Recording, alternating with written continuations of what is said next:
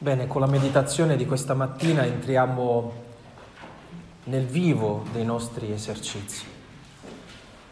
Ieri dicevamo che avevamo bisogno di rispondere alla domanda chi sono e dove mi trovo, cioè di avere una consapevolezza della realtà di questo momento della nostra vita.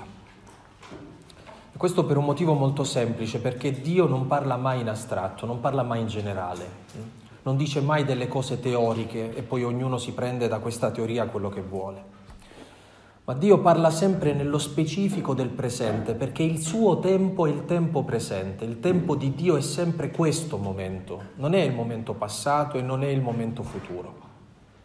Questo ve lo dico perché a volte abbiamo la tentazione di usare Dio per interpretare il nostro passato o di usare Dio per fomentarci sul nostro futuro. Ed è una cosa molto bella eh, pensare ad esempio che la parola di Dio possa fornirci una lettura sapienziale di quello che ci è accaduto hm? o darci una speranza per quello che ci accadrà domani mattina. Ma la cosa più interessante di Dio è che Dio parla sempre al presente, cioè ci rivolge sempre la parola in questo momento della nostra vita. Perché il presente è l'unica cosa che esiste davvero.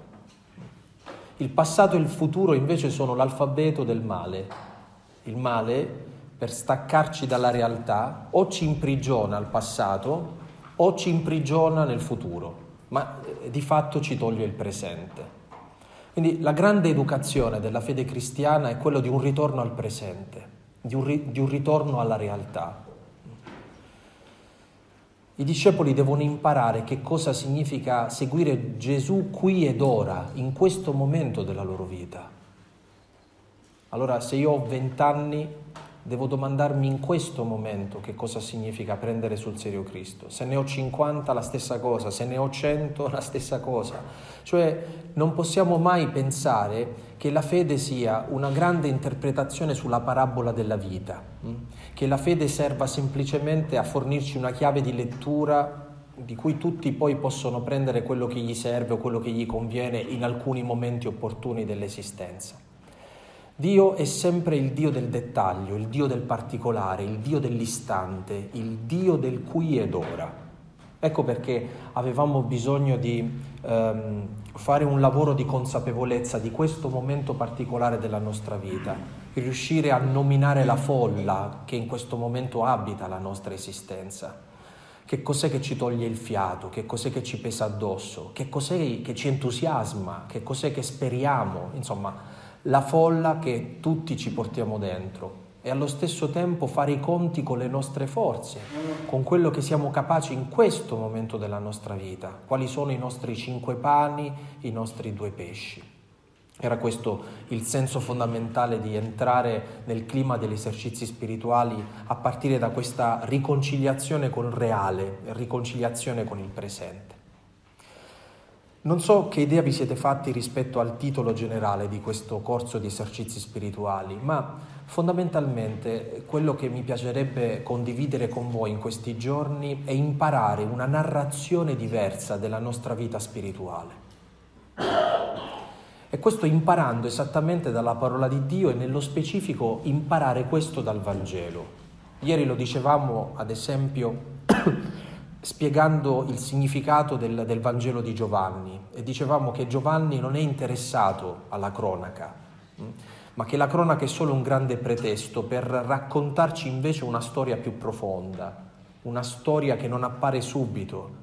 Eh, il suo è un Vangelo teologico perché è un Vangelo di significato, non è interessato ad aggiungere notizie giornalistiche sulla vita di Cristo ma di dirci il significato degli eventi della vita di Cristo.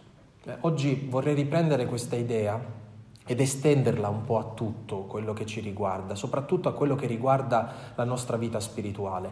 E penso che l'atteggiamento con cui ad esempio noi ci rapportiamo, ci confrontiamo con il Vangelo sia assolutamente essenziale e importante per ciascuno di noi.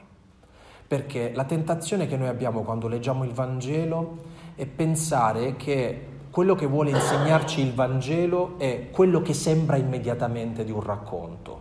Ad esempio, tu leggi un miracolo e pensi che la cosa più interessante sia quel miracolo.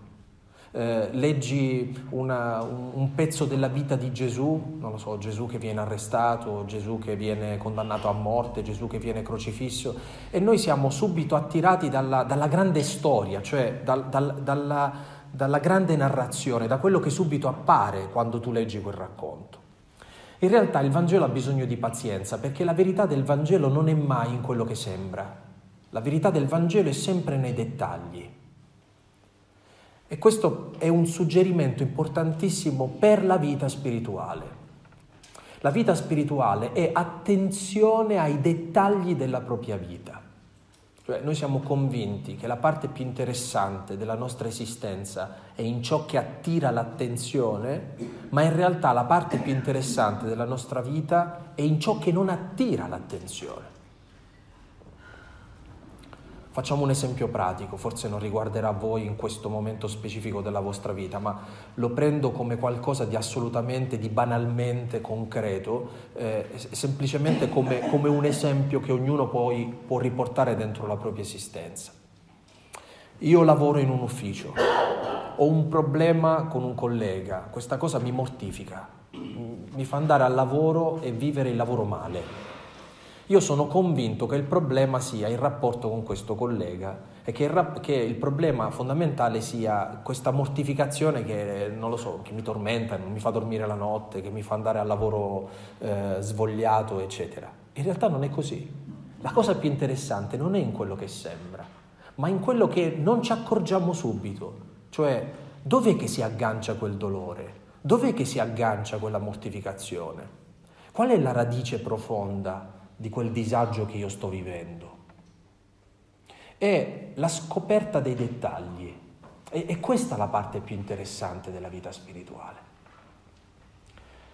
E soprattutto perché, perché il Vangelo è pieno di non protagonisti ma sono i non protagonisti la parte più essenziale di tutto il Vangelo. Questo è uno stile inconfondibile di Dio. Eh? Dio sceglie sempre il non protagonismo per realizzare la storia della salvezza. Cioè non sceglie mai quelle che sono le cose più, più in vista. Ad esempio non nasce nel palazzo di Erode, nasce in una frazione in una frazione per carità significativa, perché è la frazione che ha dato i Natali a Davide, ma è pur sempre un quartiere dimenticato, marginale.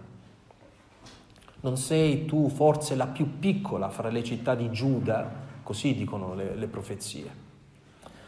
Non nasce sotto i riflettori, ma nasce in una stalla. Mm? Non nasce figlio di persone conosciute, ma nasce figlio di povera gente. Tutta la vita di Gesù è prendere la periferia, prendere i margini e metterli al centro, prendere il non protagonismo della storia e farne di questi non protagonisti i protagonisti della storia. Ora, se questo è il metodo con cui Gesù procede nella vita e nell'annuncio del Vangelo, questo è vero nella vita spirituale, cioè la vita spirituale la capacità di saper mettere al centro della nostra vita ciò che normalmente noi non riusciamo a mettere al centro, ciò che è marginale nella nostra esistenza. Perdonate questo gioco di parole, ma il protagonismo della vita spirituale è ciò che non è protagonista nella vita.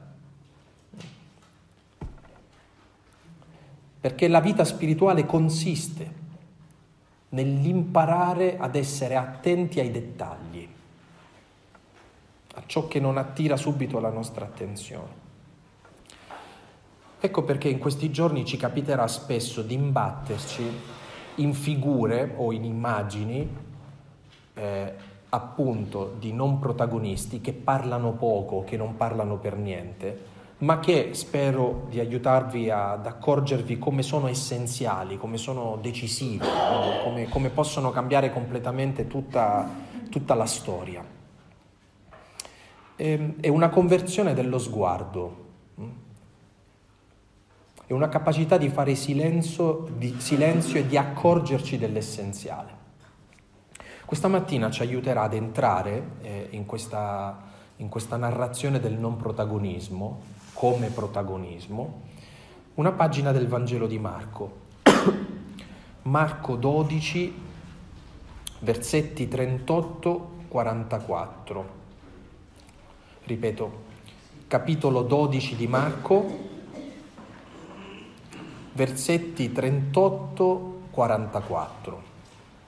Beh, poi nella vostra preghiera personale vi, vi, prenderete questo brano del Vangelo e, e ne farete oggetto di preghiera.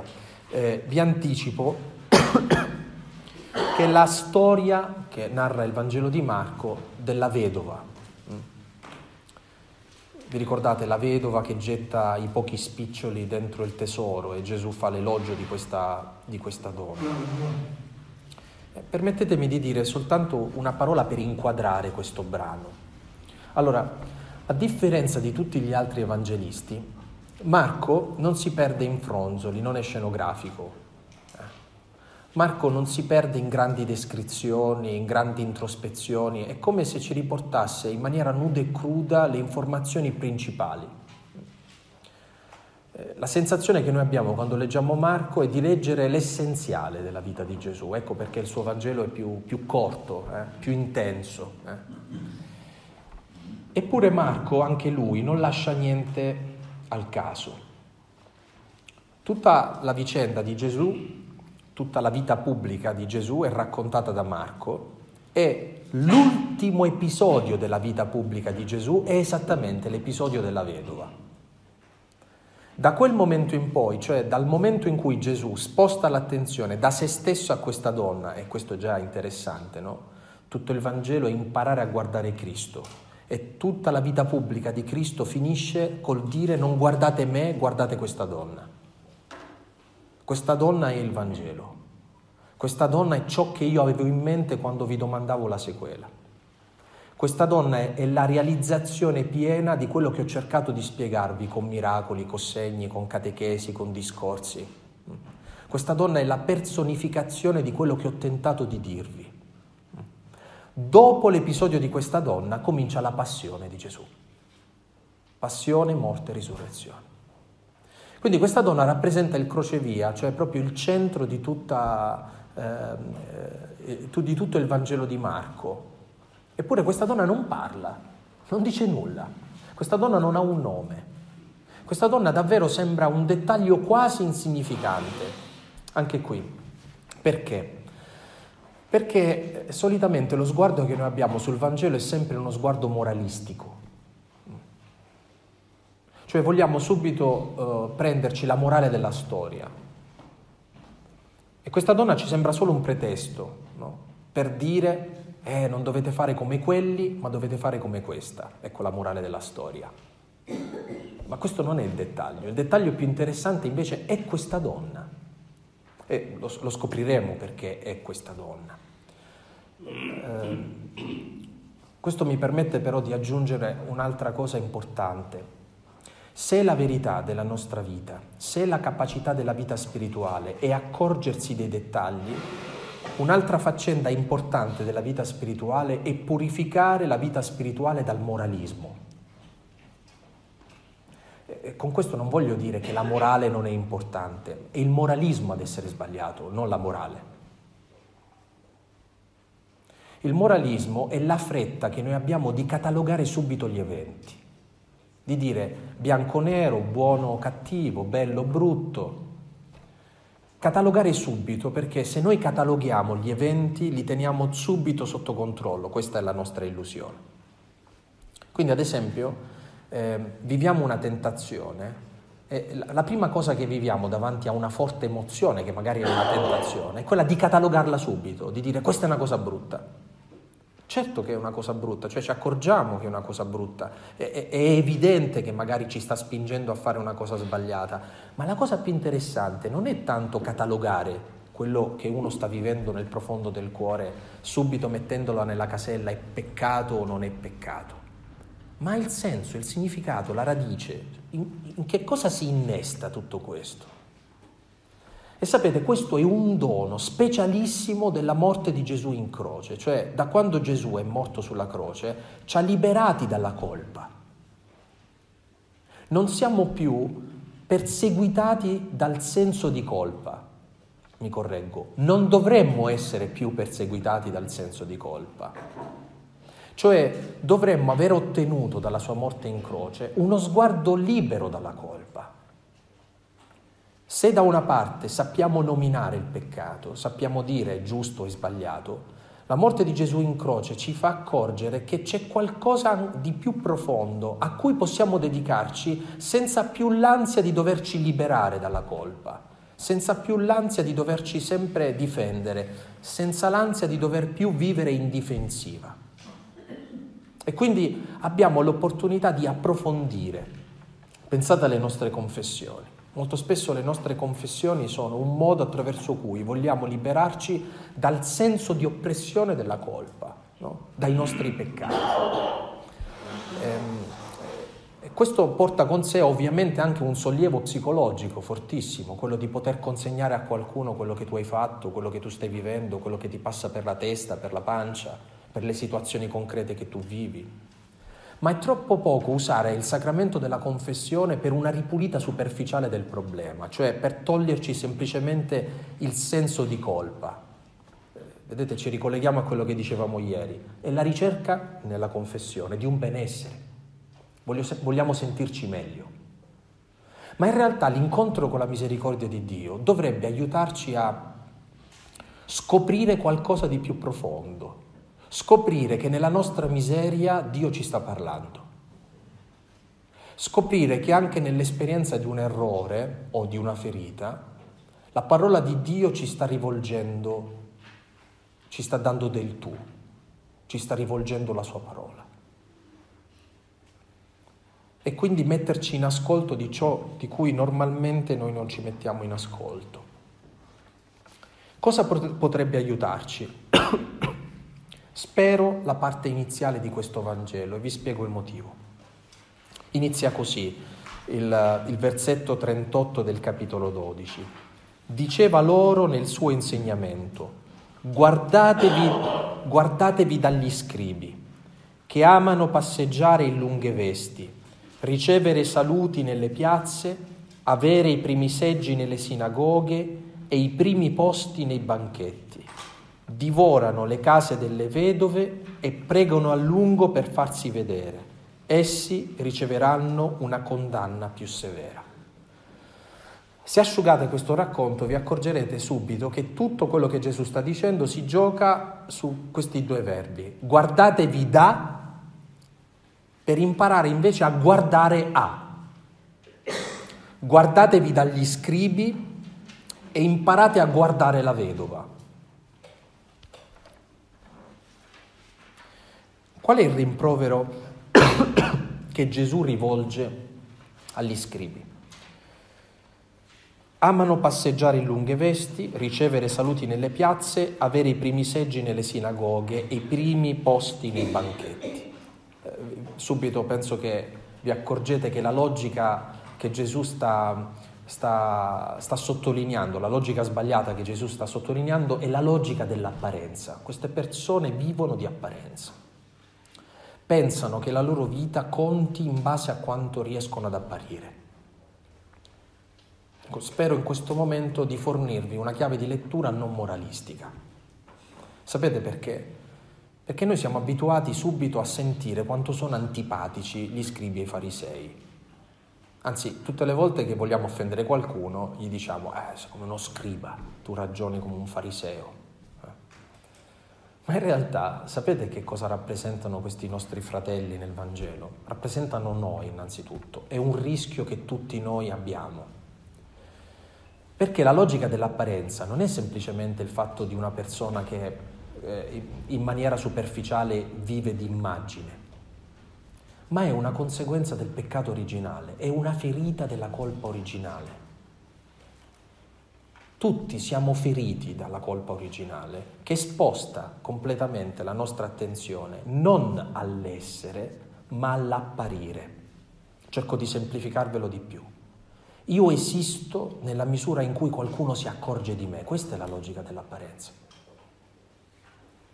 E guardate che questo è un meccanismo così elementare presente nel cuore dell'uomo che se, guarda, se osservate un bambino, un bambino ha bisogno di essere visto.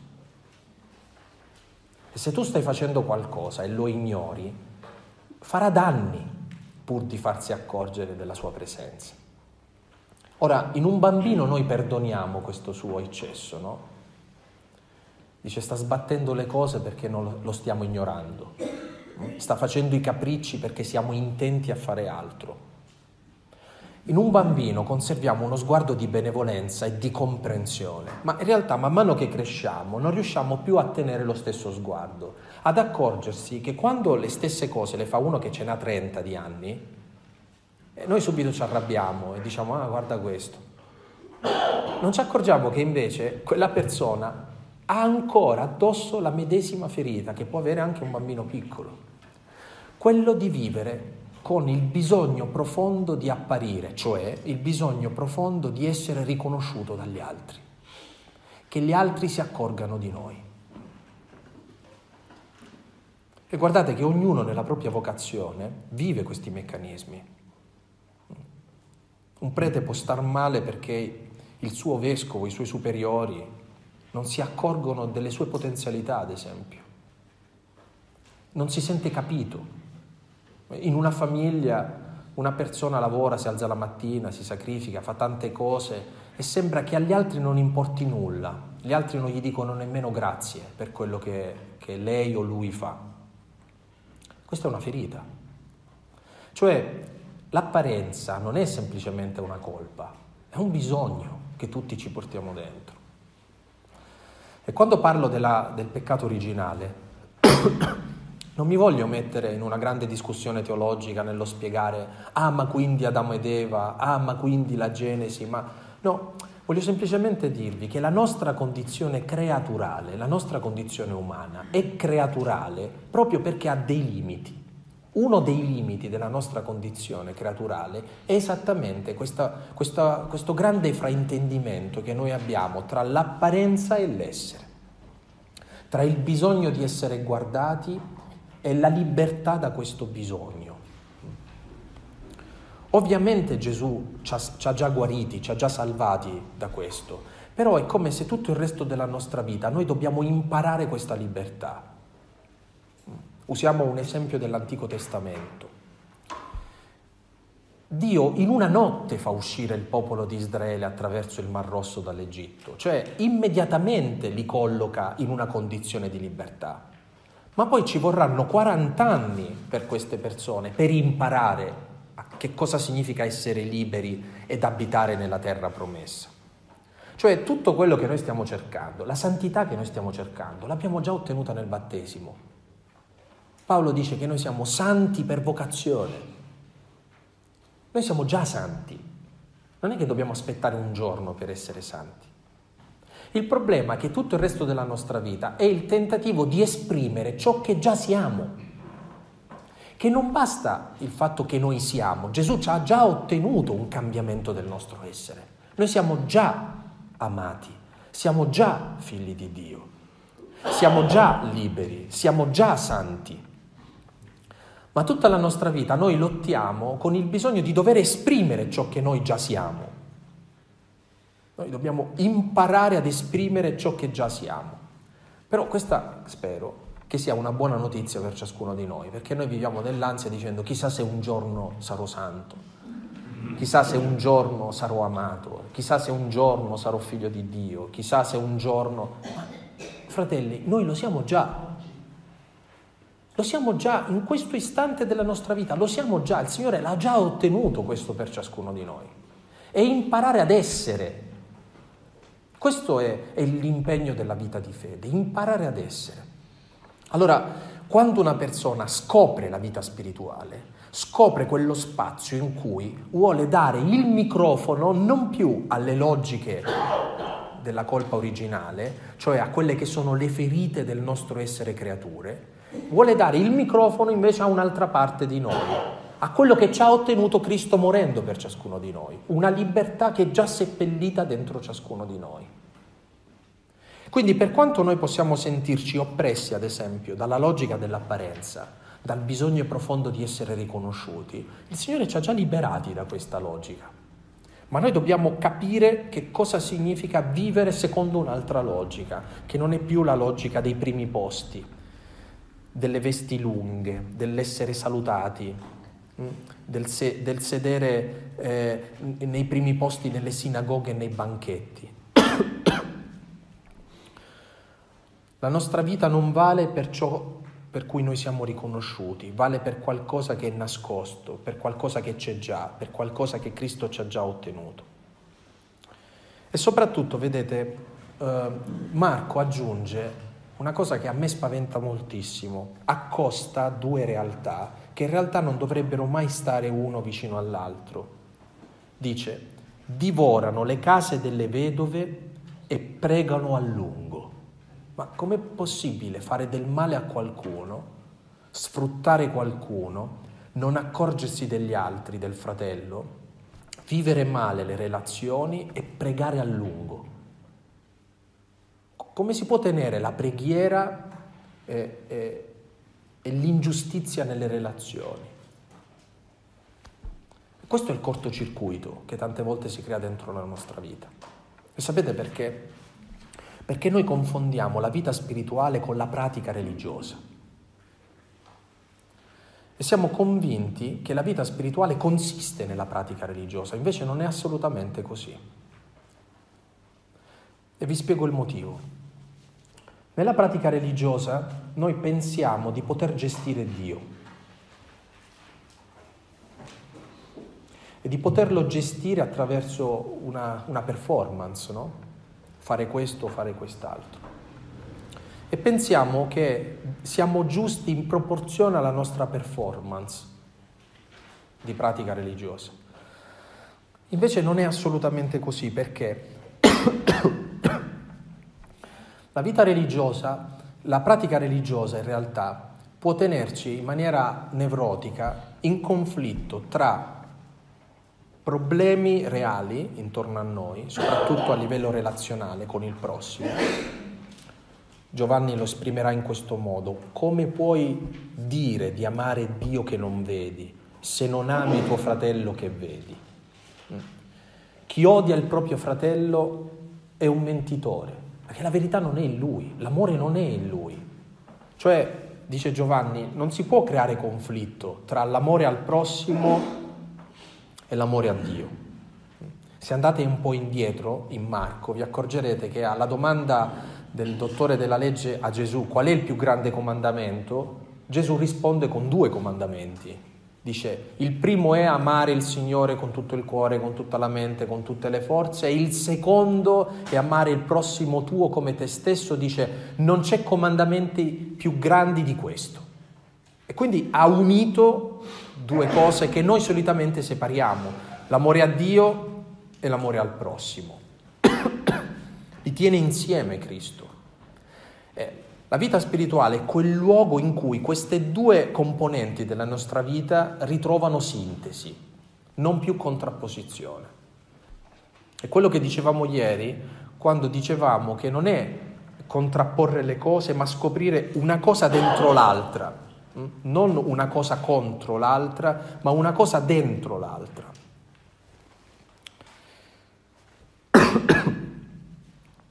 Quindi ehm, lo sguardo non moralistico che noi dobbiamo avere nei confronti della, degli scribi e dei farisei è capire che tutti noi siamo bisognosi di una conversione dall'apparenza all'essere e che dobbiamo guardare con un'infinita misericordia questa ferita che tutti ci portiamo dentro.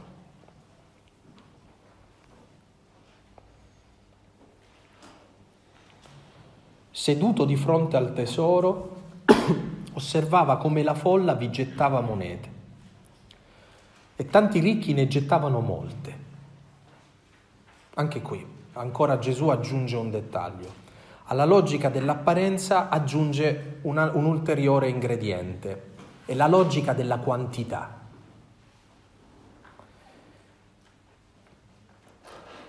Il Vangelo ci sta suggerendo che dobbiamo smettere di pensare che il meglio della nostra vita è nella quantità delle cose. In realtà non è nella quantità, ma è nella qualità.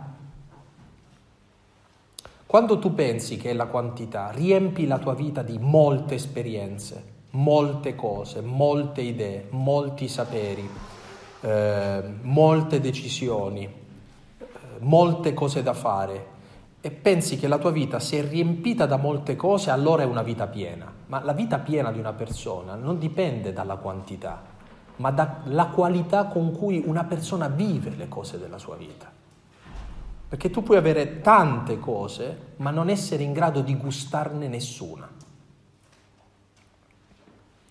A volte la quantità serve semplicemente a coprire il vuoto.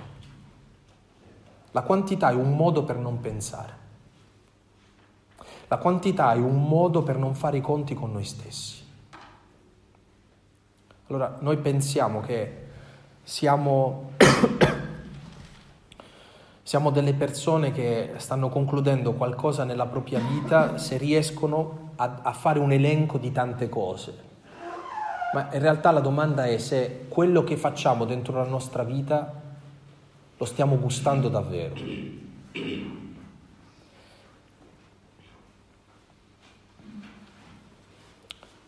Vi accorgete come il non protagonismo, il non detto del Vangelo in realtà ci sta indicando la parte più essenziale? Che cos'è che attira di più l'attenzione? L'apparenza. Che cos'è che attira di più l'attenzione? La quantità. Che cosa ci sta dicendo il Vangelo? che la cosa più importante della nostra vita non è nell'apparenza, ma è nell'essere. La cosa più importante della nostra vita non è nella quantità, ma è nella qualità. Mi piacerebbe se questa prima parte della nostra giornata la usassimo proprio per fare come Gesù fa nel Vangelo di oggi.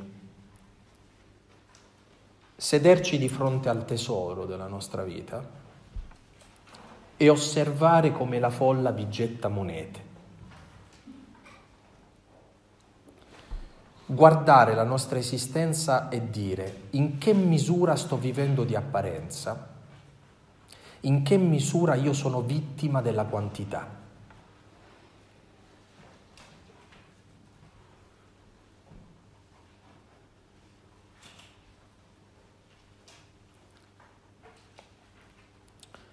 E quando ci accorgeremo di questo, invece di lasciare spazio dentro di noi alla delusione, lasciare invece che dentro di noi emerga uno sguardo di grande misericordia. La ferita della nostra creaturalità, la ferita della colpa originale che continua a manifestarsi dentro di noi, ha bisogno ancora di guarigione. Abbiamo bisogno che la guarigione che ci ha ottenuto Cristo emerga, che cambi le proporzioni. e anche qui spero di fornirvi um, un, una, una, chiave di lettura molto concreta e, e, e molto disillusa. Cioè, tutti noi vorremmo risolvere i problemi dicendo adesso mi impegno con tutto me stesso ed elimino dalla mia vita le logiche dell'apparenza e vivrò di essere. Adesso mi impegno e smetterò di pensare che la, che la, quantità sia la cosa giusta e invece mi gusterò ogni singolo istante che il Signore mi mette davanti. Ah, io vi auguro di arrivare al punto da azzerare completamente. Eh. Ma in realtà Gesù, per spiegarci che così non può accadere in questa vita, eh, ci racconta la parabola del grano e della zizzania. Mm? Vi ricordate? Dio, il padrone, semina un campo di grano. Il nemico di notte va e semina la zizzania. Allora, il danno è fatto perché quando i semi si mescolano tra di loro, eh, il problema è che bisogna aspettare che il seme cresca per poter dire che cos'è grano e che cos'è zizzania. E soprattutto, qual è la tentazione dei discepoli, che è poi la tentazione dei servi di questa parabola? dire al padrone vuoi che andiamo nel campo a estirpare la zizzania? E dice no, non fate sta roba qui, perché con, di, con, con l'intento di togliere il, la zizzania, voi rischiate di togliere anche il grano. Lasciate che crescano insieme. Alla fine mm, separeremo grano dalla zizzania. Allora, questo per dirvi che cosa? Che nessuno di noi può liberarsi dalla logica dell'apparenza o della quantità. È una zizzania che infesta la nostra esistenza e la infesterà fino alla fine dei nostri giorni. Quindi prima accettiamo e facciamo pace con questa idea, prima smettiamo di essere innervositi del perché non riusciamo a estirpare tutta sta roba qui. Ma una cosa però possiamo farla, è cambiare le proporzioni. Cioè se su 100 80 è zizzani e 20 è grano, avere una vita spirituale significa cambiare le proporzioni.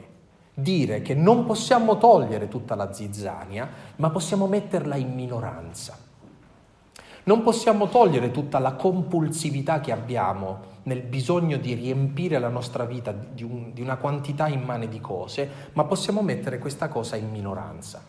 Capite il motivo per cui i grandi maestri di vita spirituale, quando parlano della vita spirituale, la definiscono lotta.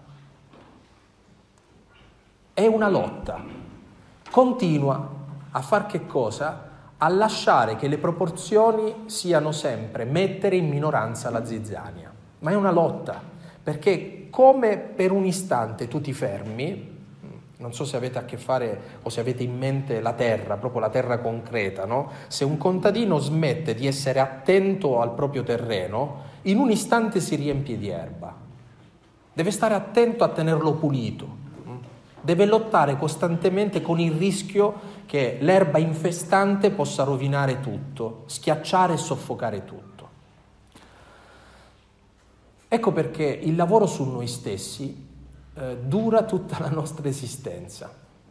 Eh, ed è un lavoro non risolutivo. Ecco, questa credo che sia la notizia che dobbiamo portare con noi. Cioè la vita spirituale non serve a risolvere i problemi, no, no, non è mai una soluzione, non è mai una risoluzione, non risolve i problemi, ma mette in minoranza ciò che potrebbe soffocare la nostra vita.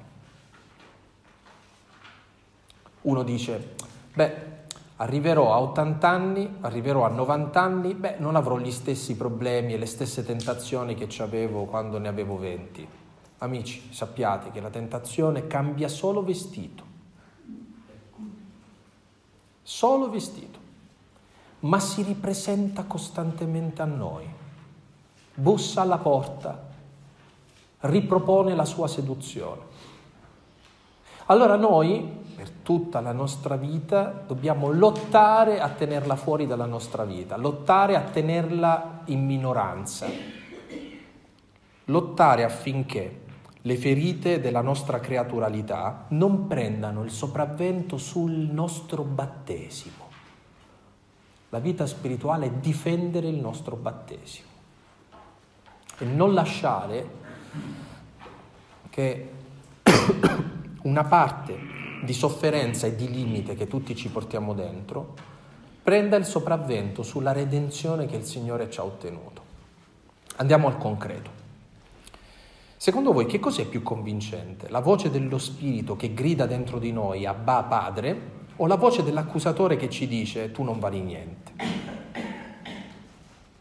tu sei sbagliato, tu non meriti nulla? Mi piacerebbe dirvi che lo Spirito Santo è più convincente, ma in realtà il male fa più rumore del bene. Perché? Perché a differenza, a differenza del male, il bene non è seducente. Il bene indica. Il male invece è seducente.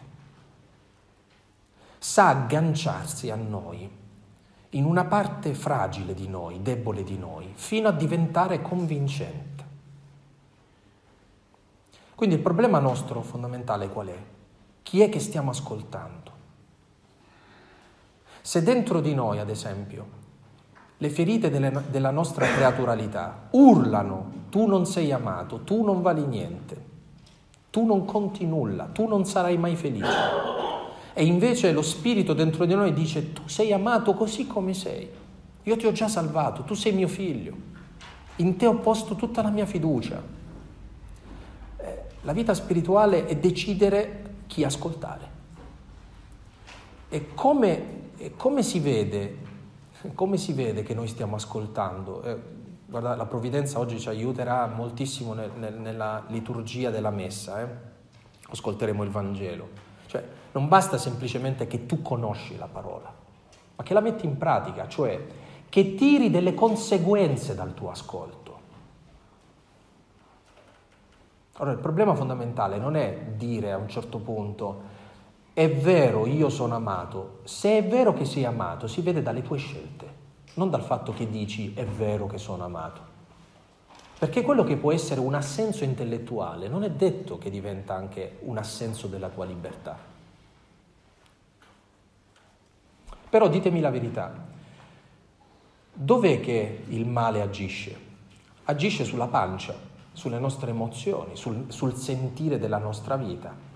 Ora, se il Signore ti ha fatto capire che la cosa giusta è a destra, ma emotivamente l'accusatore ti sta dicendo che è a sinistra, se tu agisci contro l'accusatore, ti sembra di essere ipocrita, cioè ti sembra di essere falso. Dice sì, io sto agendo così, ma in realtà sento un'altra roba. Nella vita spirituale tu scopri che la parte più interessante di te non è nel sentire, ma nel decidere che la parte più interessante di te non ha più a che fare con la pancia, col voler trasformare le nostre sensazioni. Cioè, adesso io sento diversamente le cose. Forse con il tempo il Signore purifica anche i nostri sentimenti, nost- il nostro modo di sentire la vita. Ma per molto tempo della nostra esistenza noi dobbiamo metterci contro noi stessi contro una parte di noi che ci dice esattamente il contrario di quello che ci dice il Vangelo. Il Vangelo ti dice tu sei mio figlio e una parte di noi ci dice tu non potrai mai essere figlio. Eh, da quale parte ti metti? Che cosa vuoi mettere in minoranza?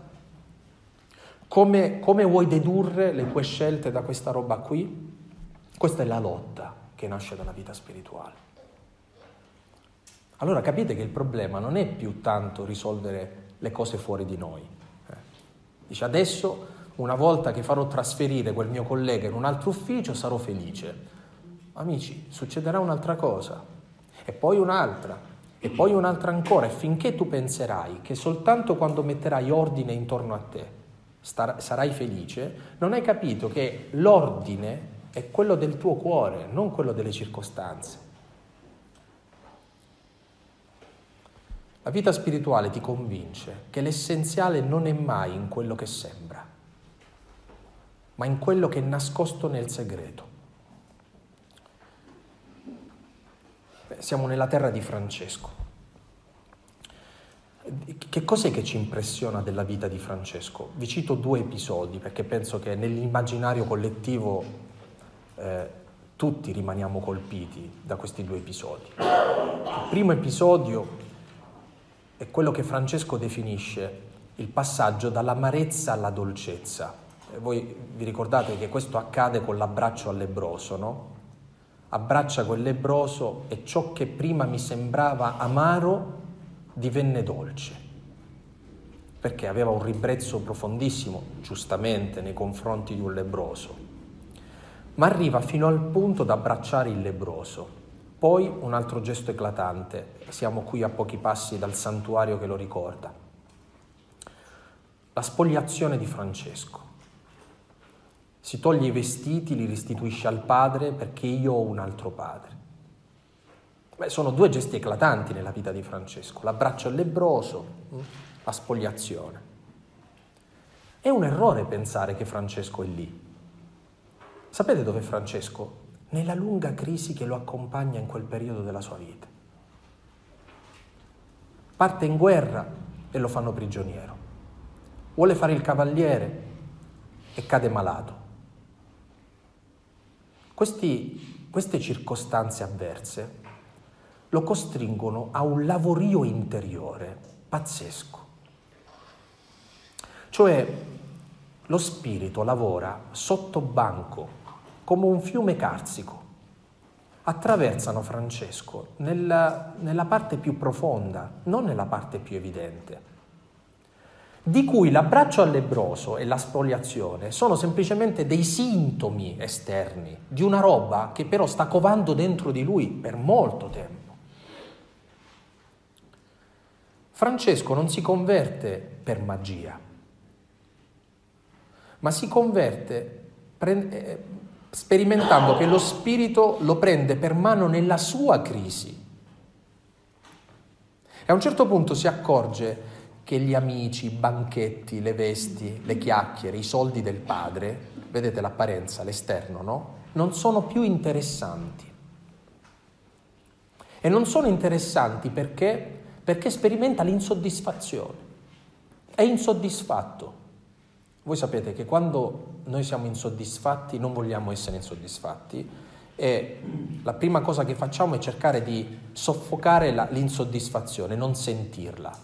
Francesco ci dimostra una grande capacità di vita spirituale perché a un certo punto si arrende ad ascoltare questa insoddisfazione. Ora voi mi direte, beh è stato aiutato perché se ti chiudono in un carcere per un anno il tempo ce l'hai,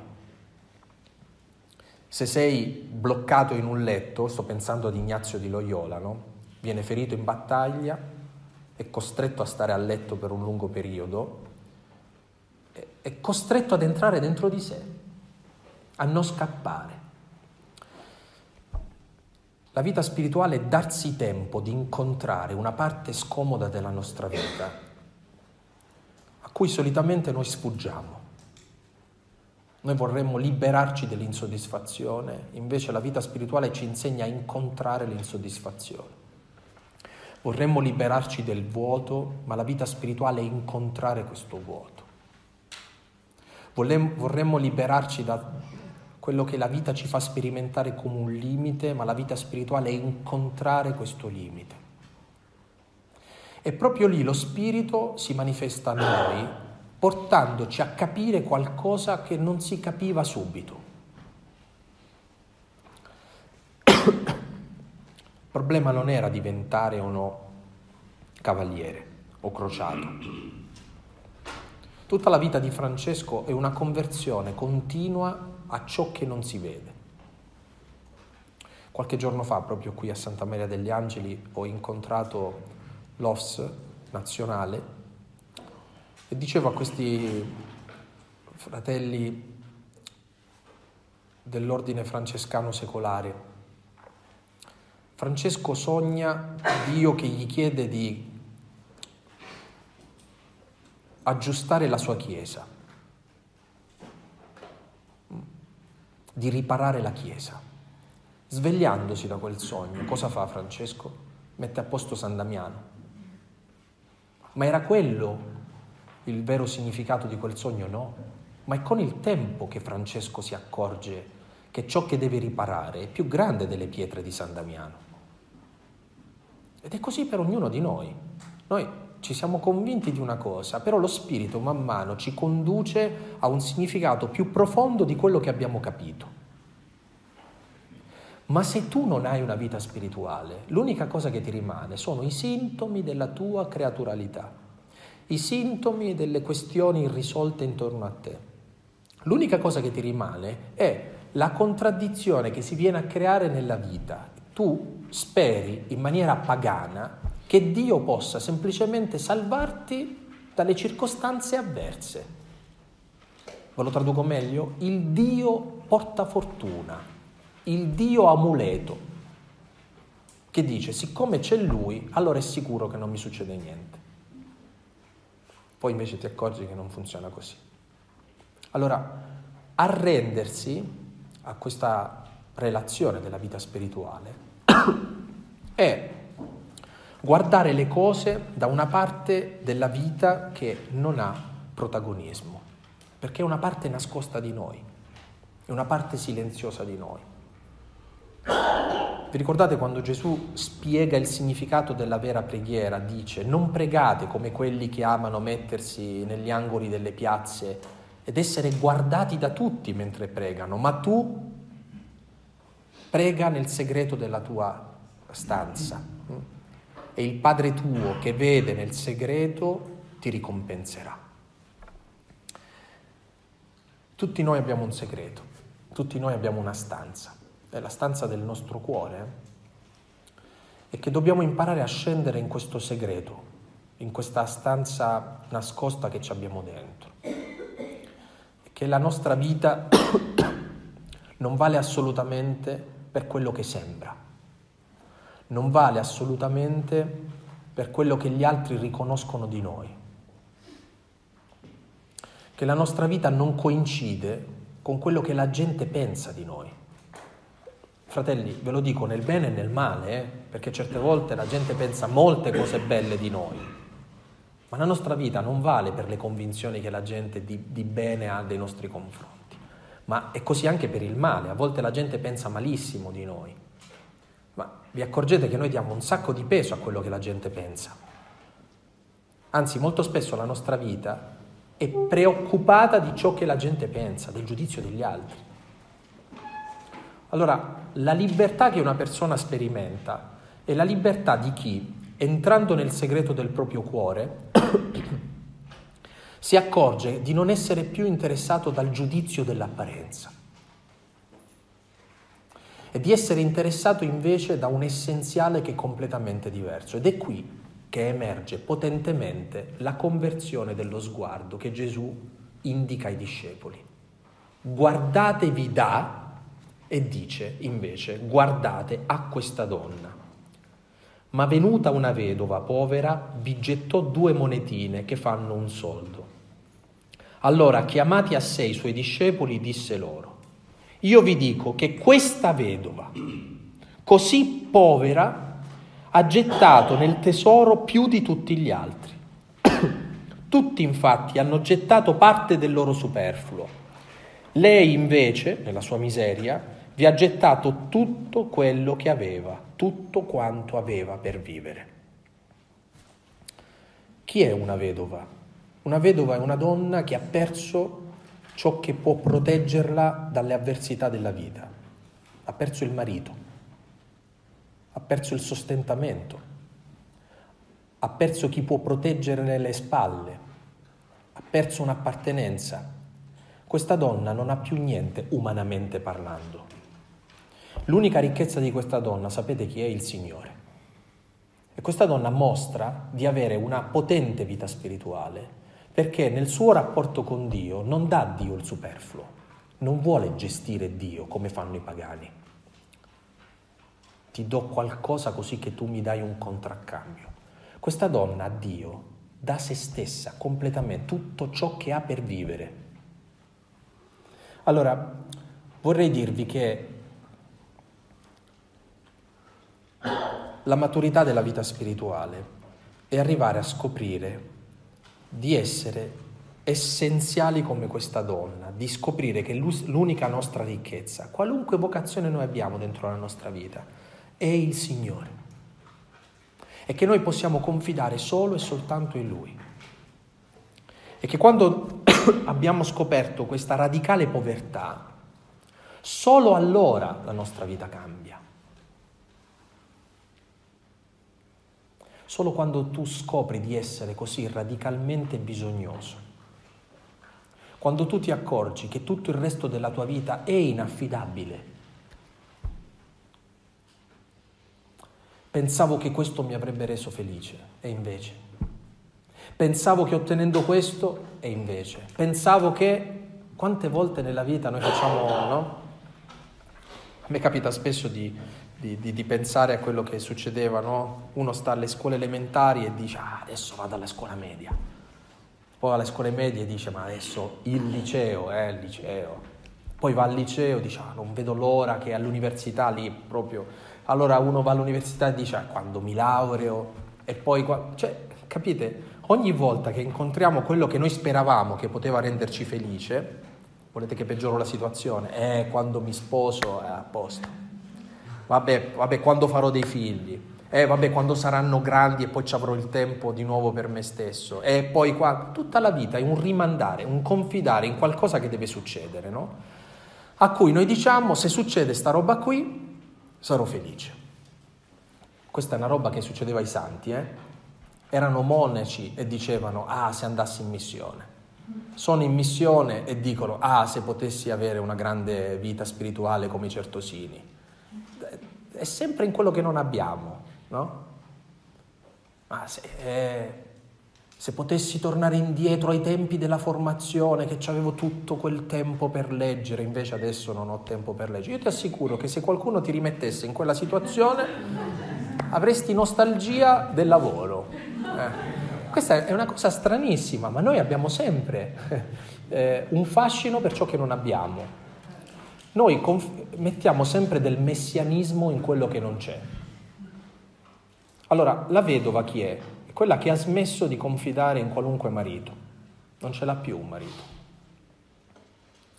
Chi è suo marito? È lo sposo. Chi è questo sposo? È Gesù. Gesù è l'unico che si accorge di questa donna, nessuno si accorge di questa donna, solo Gesù si accorge di questa donna. Ve lo dico meglio, nessuno si accorge della nostra povertà. Voi potete accorgervi dei miei talenti, ma non potete accorgervi delle mie fragilità, a meno che io non ve le racconti. E anche se ve le racconto, le metterete da parte perché vi convengono di più i miei talenti delle mie fragilità. Solo a Gesù non interessa niente dei miei talenti.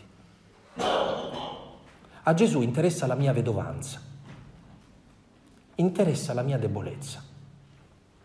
A lui gli interessa la mia fragilità, la mia povertà radicale. Lui è l'unico che guarda ciò che gli altri non guardano, gli interessa ciò che agli altri non interessa. Perché? Perché se tu sai fare qualcosa, tutti ti cercano per quello che sai fare. Ma se a te manca qualcosa, tutti ti stanno lontano, perché siamo tutti un po' egoisti. Gesù è l'unico che viene nella nostra vita senza prendere viene mostrandoci quello che questa donna ci dimostra nel suo rapporto con Dio. Che cosa dà questa donna a Dio? Tutto. E lo dà senza che nessuno se ne accorga. Traduciamolo. Come si potrebbe chiamare questa accoppiata di dare tutto senza che nessuno se ne accorga? Gratuità.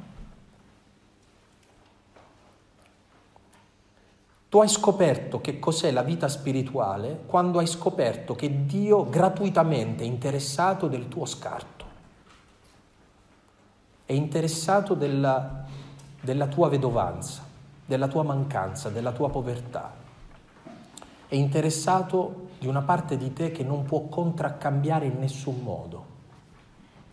La guarda, la elogia, ci chiede di fare la nostra professione di fede esattamente in quello che non abbiamo.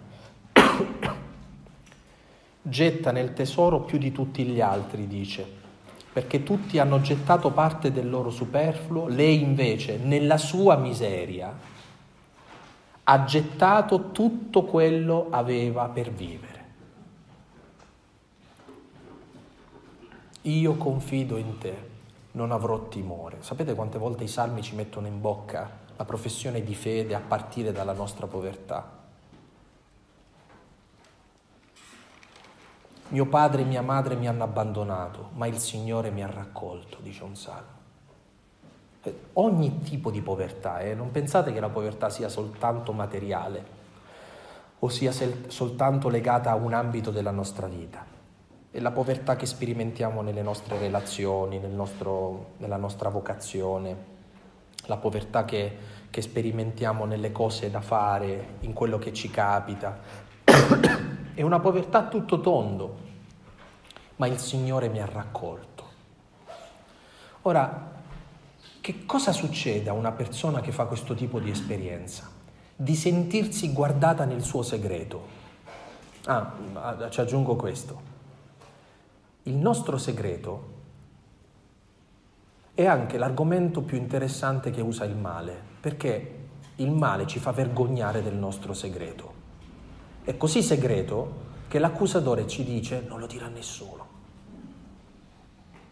Perché se lo dici e qualcuno se ne accorge, è finita. Si infrange la tua immagine.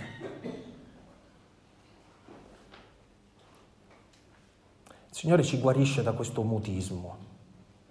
E quando tu condividi questo segreto con Lui, quando lasci che Lui possa raggiungere questo segreto, tu ti accorgi di essere amato esattamente lì. E quando sperimenti questa gratuità, la tua vita cambia, ma cambia completamente.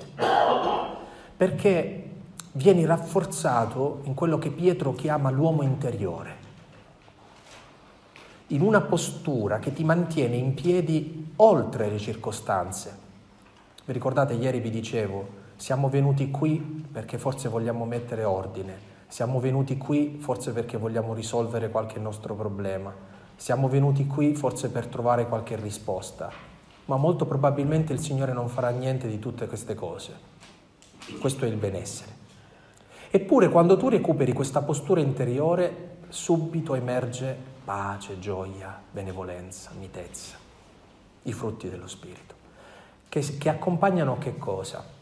Se la logica dell'apparenza accompagna l'uomo ferito dalla sua creaturalità, i frutti dello Spirito accompagnano i figli, accompagnano la dignità dei figli di Dio. Se tu ti senti figlio, ti comporti come figlio di Dio. Ecco perché Francesco è affascinante. Perché Francesco si è lasciato raggiungere nella sua mancanza, nella sua povertà. Francesco difende la povertà non come un'opzione morale della vita. Se fosse così, come i catari, Francesco doveva fare la lotta, beh queste cose le sentiamo anche eh, la Chiesa, la Chiesa, poi si mettono i calici di, di oro, no? E poi eh, perché non vendono i quadri del, dei musei e li danno ai poveri? E perché non fanno... Questa è una logica moralistica della povertà. A me risulta che Francesco, in un tempo in cui l'Eucarestia veniva bisfrattata, trattata male, chiedeva ai frati di pensare moltissimo al decoro delle chiese. Quando entravano in un posto e Gesù non era conservato in maniera decorosa, chiedeva che fosse ridata dignità invece a questo, anzi che tutto il meglio fosse dato al Signore. Perché la povertà di cui sta parlando Francesco non è la povertà moralistica, non è la povertà delle cose, è la scoperta della povertà radicale di noi.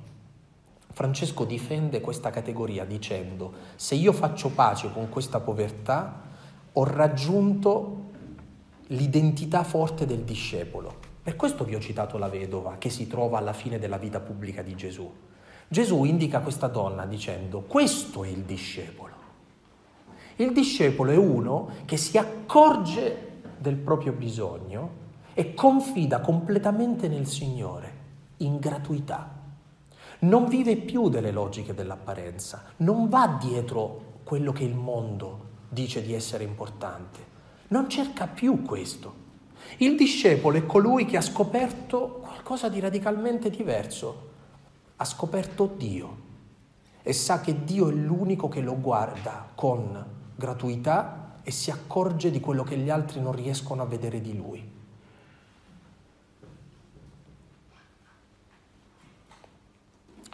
Io penso che sia una bella sfida la nostra preghiera, passare le ore di questa mattina cercando di cambiare prospettiva, cercando di capire che cos'è che ci tiene in ostaggio dell'apparenza o della quantità, quanto contano in noi ancora le ferite della nostra creaturalità, quanto dettano ancora le leggi, che proporzione c'è tra la nostra zizzania e il nostro grano. mentre tutti sono attirati, sapete da cosa? Dal tesoro. Tutti sono attirati dal rumore del tesoro, delle monete. Gesù dice, il tesoro del Tempio è in questa donna. Questa donna è il tesoro.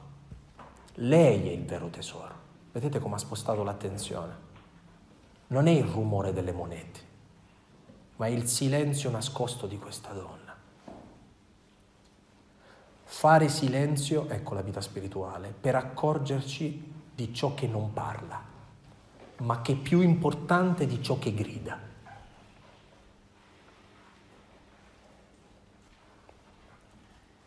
È una lotta, fratelli, eh? è un esercizio profondissimo dove è facile subito cadere di nuovo nei rumori. Allora dobbiamo di nuovo ricentrarci.